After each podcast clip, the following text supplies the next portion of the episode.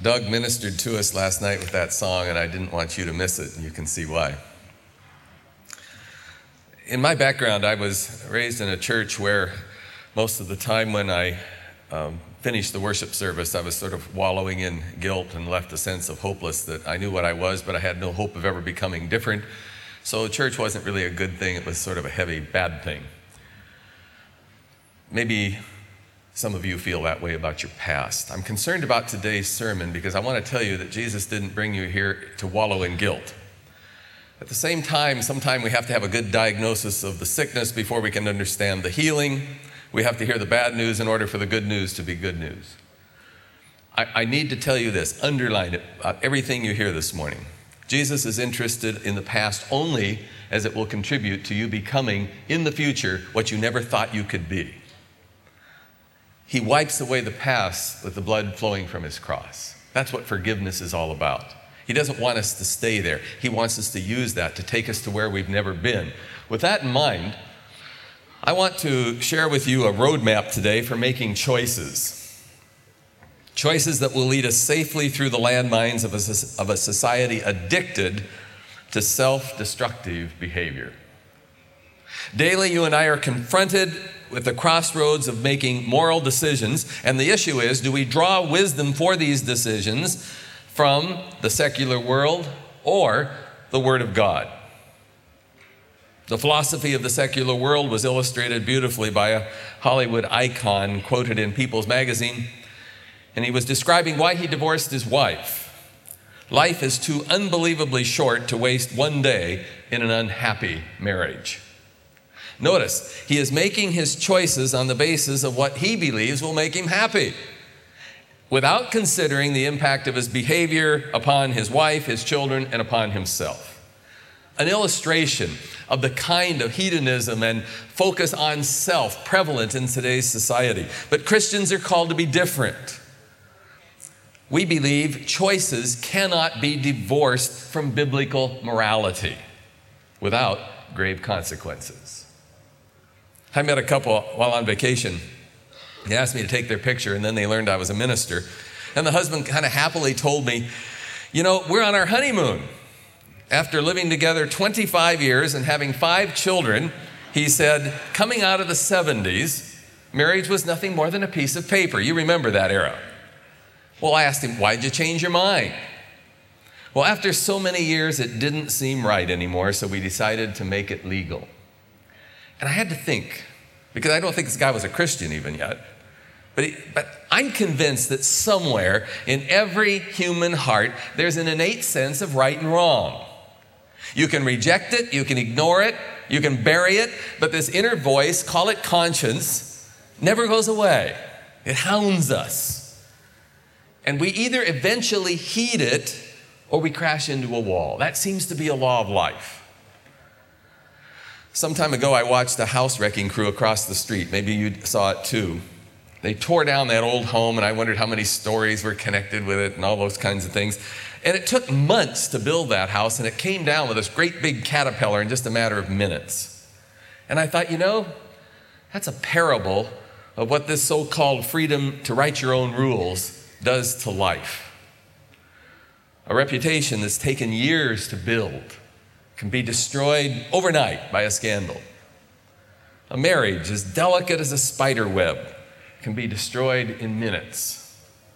Character can be destroyed by a momentary compromise of integrity, and on and on. The breakdown of the family, the breakdown of public morality, the growing violence, these are only glimmers of what's you might say, are the tragic consequences of our nation having decided to reject God and reject biblical morality, and we go out and write our own rules. We make our own value systems. Today, as we get into Psalm 1, I want to remind you that our Lord brought us here to point a roadmap to where we can go and become something we've never been not to look back in regret. Let's look at this wisdom, this roadmap for growing into the likeness of Jesus. A first step to a transformed life avoid walking in the counsel of the wicked. Blessed is the man who does not walk in the counsel of the wicked. Counsel of the wicked refers to those who urge us like Nike, just do it.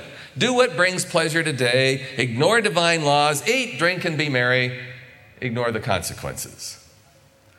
I was listening to a psychiatrist being interviewed about widespread immorality in our country and about the Texas uh, shooting incident. And she was asked, What's your solution? This, this was her response Society itself is sick. I agreed with that. Then she quickly added, But religion isn't the answer. One must swim against this sickness in society by carving out our own personal values of health. That kind of sounds sophisticated, but it's nonsense if you think about it. For example, creating of that personal value system without regard to God's word is what freed the Hollywood personality to say, life's too short to waste one day in an, in an unhappy marriage, so I'll just waltz out. Or those teachers in Florida who were caught in compromising sexual activity and claimed their private morals had nothing to do with leadership in the classroom. If you write your own personal value system, you basically can do anything you want to do.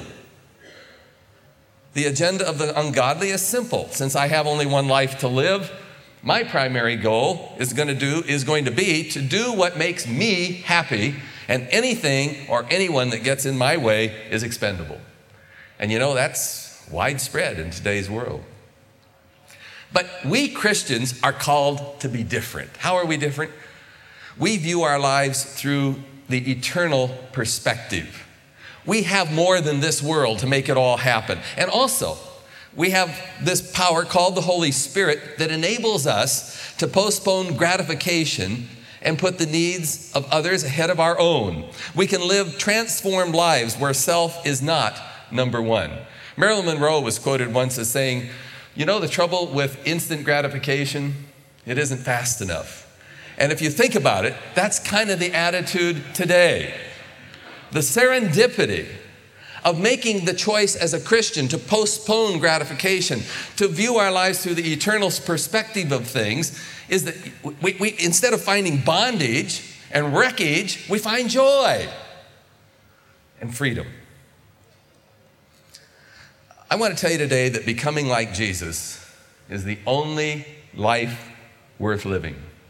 And the older I get, the more convinced I am of it. Because the older you are, like me, you can have tried every other roadmap. I've tried almost all of them. And you know, they're all deficient. And the one that's never proved effective is to give my life totally to Jesus Christ and have one goal to become like Him. So, a first piece of wisdom from the psalmist for living a responsible, transformed life don't walk in the counsel of the ungodly. It's always a bad deal. Remember, the evil one is a master of deception, he's a father of lies. Then, a second step toward a transformed life don't stand in the way of sinners. I would offer that walking in the counsel of the wicked impacts our thinking, standing with sinners impacts our behavior. Last summer, I spent hours at a local coffee house. I, uh, I, I kind of like to get into the heads of people, and I didn't mean to be eavesdropping, but this was early in the morning up at the Lake Tahoe, and these everybody gathers at this coffee place before they go to work. And I was listening to their debriefing of the night before. It included drugs, alcohol, aberrant sexual behavior. But what amazed me is day after day, their mood was almost a celebration of their freedom to act in irresponsible ways. And I, I didn't want to be an old uh, guy throwing water on their fire, but I, I, did want to tell them, I didn't, by the way, but I wanted to tell them, uh, hey, you guys, look a little further down the road. Remember, there are consequences. Last week, there was a documentary on the last days of Elvis Presley. I love his music. But those closest to him described how his addiction to drugs and to every possible form of self indulgence literally destroyed him. His bodyguards, his wives, uh, came out with things they've never really said before. And, and, and what it re- makes his story tragic, and it kind of broke my heart to hear it, is they said he denied he had a problem and resisted any help up to the very day of his untimely death. I don't want to pick on Elvis. It, it's just that that's a parable of the tragedy of standing in the way of sinners, of getting involved in what the world says is freedom, that that's living. It's not living, it's death to pursue a, a pattern of behavior that goes against the very grain of our human nature that God created in us. That's not an easy way to live. That's a tough way to live. If you really think about it, there aren't that many ways to sin. It's kind of boring after a while, but it does doom a person to serious consequences unhappiness, restlessness, discontentment, selfishness, insatiable greed, loneliness, guilt, and so on. The facts of life that we neglect at our peril are simply we reap what we sow. God's laws do not deprive us, they protect us, they enrich us. We don't break them, they break us. The psalmist says, Don't stand in the way of sinners. Don't do what the crowd does. For a Christian, Jesus, not culture, defines what's right and wrong for us. That's what makes us different. That's the distinctive lifestyle we're called to live in Silicon Valley. Third step toward a transformed life don't sit in the way, in the seat of mockers. Uh, the best way to describe a mocker a mocker is a cynic. One of our elders was commenting on how cool it is to be a cynic in Silicon Valley, to kind of be critical of everything, particularly of Christians and the church. Cynicism is a very sad disease. I, I, I feel sorry for cynics because it's caused by the fact they've rejected the truth that God is in control of history, of their personal lives, of society. They push God out of the picture, and you know what's left? Just fate or our human potential to solve our problems. And if that's all you have, you have a right to be a cynic. How long has it been since you felt good after a newscast? You see, pessimism permeates the public mind of America. We feed on bad news and fear and tragedy because we pushed God out of the picture and hope has been eliminated, and all we have left are the relics of our own human potential. And that's pretty scary. Can you imagine how wonderful it is as a Christian that we can approach the future holding the hope that one day it's going to pay off to live a straight life in a crooked world? that it's going to pay off to be obedient to God's laws, that we know that God and not evil are going to write the last chapter for our lives and of the world. And the last chapter of your life and mine as a Christian is going to be eternal life and joy and peace and a looking back and saying, I did it right and it was worth it. So, it seems God brought us to church today to uh, give us a, a, a, crossroads of choice. Psalm 1 confronts us with a choice of which road we're going to travel as we walk through the Bay Area. Are, are we going to do it God's way as found in the light of Jesus Christ? Or the way of secular culture, which leads to death. And many times a day we have to choose which road we're going to go. The psalmist says, The righteous are like a tree planted by streams of water, which yields its fruit in its season, and whose leaf does not wither. Whatever they do prospers, but not so the wicked. They're like chaff that the wind blows away. I'm not a farmer, but I found out that chaff refers to what floats in the air after wheat has been harvested and the straw removed. It's sticky, you breathe it. Those who reject God's authority are easily blown around by every new wind and fad. You know, in our time, it's interesting. We, we, some say we're in a time of decadence, and that's probably an oxymoron. But at the same time, it's a, ty- a time of great spirituality, but generic spirituality. I believe that for Christians, the moral environment of these times should motivate us not to just wring our hands and say, Gosh, God's lost the battle. Rather, it's an opportunity, an incredible opportunity. People are hungry for truth. They're hungry for moral guidelines, for power to make good choices, and they're beginning to see the impact of making wrong choices. Larry King was interviewing the cast of Touched by an Angel last uh, uh, Friday night, I guess it was. And he asked them, What makes your show so popular? How did God suddenly get on the top list of TV shows? And I was interested how each one of the cast members said this People are hungry for God and they're hungry for spiritual life. And Larry kept pressing and pressing, and that's all they could say is people are hungry for God, they're hungry for spirituality. I believe that's true. And that's why I would offer to you these times are not something that depress us. It's like an incredible opportunity Following the volcanic eruption of Mount St. Helens, the intense heat and the ash left nothing but a barren landscape. You remember some of those pictures. And one day, a park employee stumbled across a lush piece of wildflowers and ferns and grasses. It took a few seconds for him to recognize that the patch of vegetation formed the shape of an elk that had been buried by the ash. From then on, naturalists looked all over the mountains for those patches in an aid to calculate the loss of wildlife. It seems the decaying animal provided food for new life. Now, if you think about it, a preacher just couldn't pass that illustration up because, as Philip Yancey writes, long after society begins to decay, Signs of its former life continue to assert themselves. Without knowing why, people cling to moral customs of the past, habits of the heart. These patches of moral green bring life to an otherwise barren landscape. That's our opportunity, folks.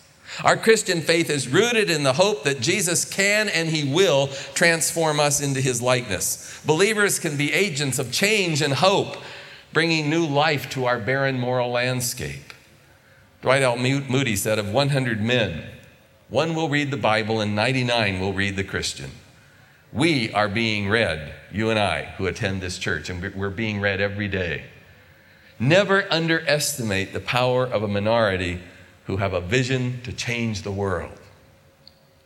Our executive staff went on a short retreat this last week. It was the best we have ever had. And one of the great gifts I received was to watch the Spirit of God work in each of us. And you know what we're committed to do? We're committed this year to let God transform us before we do a lot of preaching to you. Because anything we say up here, that has to be happening to us first. And I can tell you, in behalf of that staff, it's happening and it thrills me. The good news giving me hope is that Jesus desires to transform every one of us into his likeness. And, and best of all, regardless of the past, those demons that haunt us with guilt, Today, His grace wants to enable us to have a new beginning, to decide to conform our will to His will. As the writer of Romans puts it, do not conform any longer to the pattern of the world, but be transformed by the renewing of your mind. And that's what we do when we come to worship. We expose ourselves to God's truth. Bob Buford tells about his crossroads in which he had to decide what was going to be the central focus of his life Jesus or self. Would he follow the guidelines of Jesus or those of the secular world? One thing he discovered he couldn't do both, and neither can you, and neither can I. If God's going to do anything this year, He's going to bring us to that crossroads. Is it going to be Jesus or self, the world or His Word? And if God's Word today has struck a chord in your heart, where do you begin? Well, you can begin where I begin Make a decision about who or what will be the authority upon which you base your moral choices today and tomorrow and next week. Confess to God those areas where self has won the battle. Don't get stuck there. Repent and ask for power to change direction. And then begin to saturate your mind with God's will, as the text says. And on his law, this law, he meditates day and night. One of our elders says he's decided he reads the Bible first in the morning to fill his mind with God's word before he picks up the paper with all the stuff that the paper gives him. It's a good idea. I can't describe how often the Lord has used the Bible to give me insight about a decision or to turn me around when I'm about ready to walk off a cliff of temptation. The Bible really works. Jesus is going to provide us with the power to be transformed into his likeness this year if we want to be.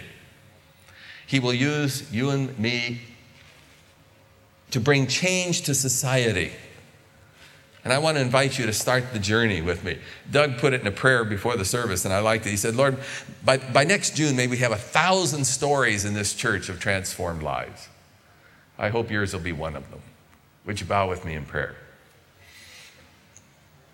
Lord, it's so good to know where we've been is where we don't have to be that today we can become something we never ever dreamed we could be. And that's what transformation is all about. And Jesus, thank you for making it possible, for we pray in your name. Amen.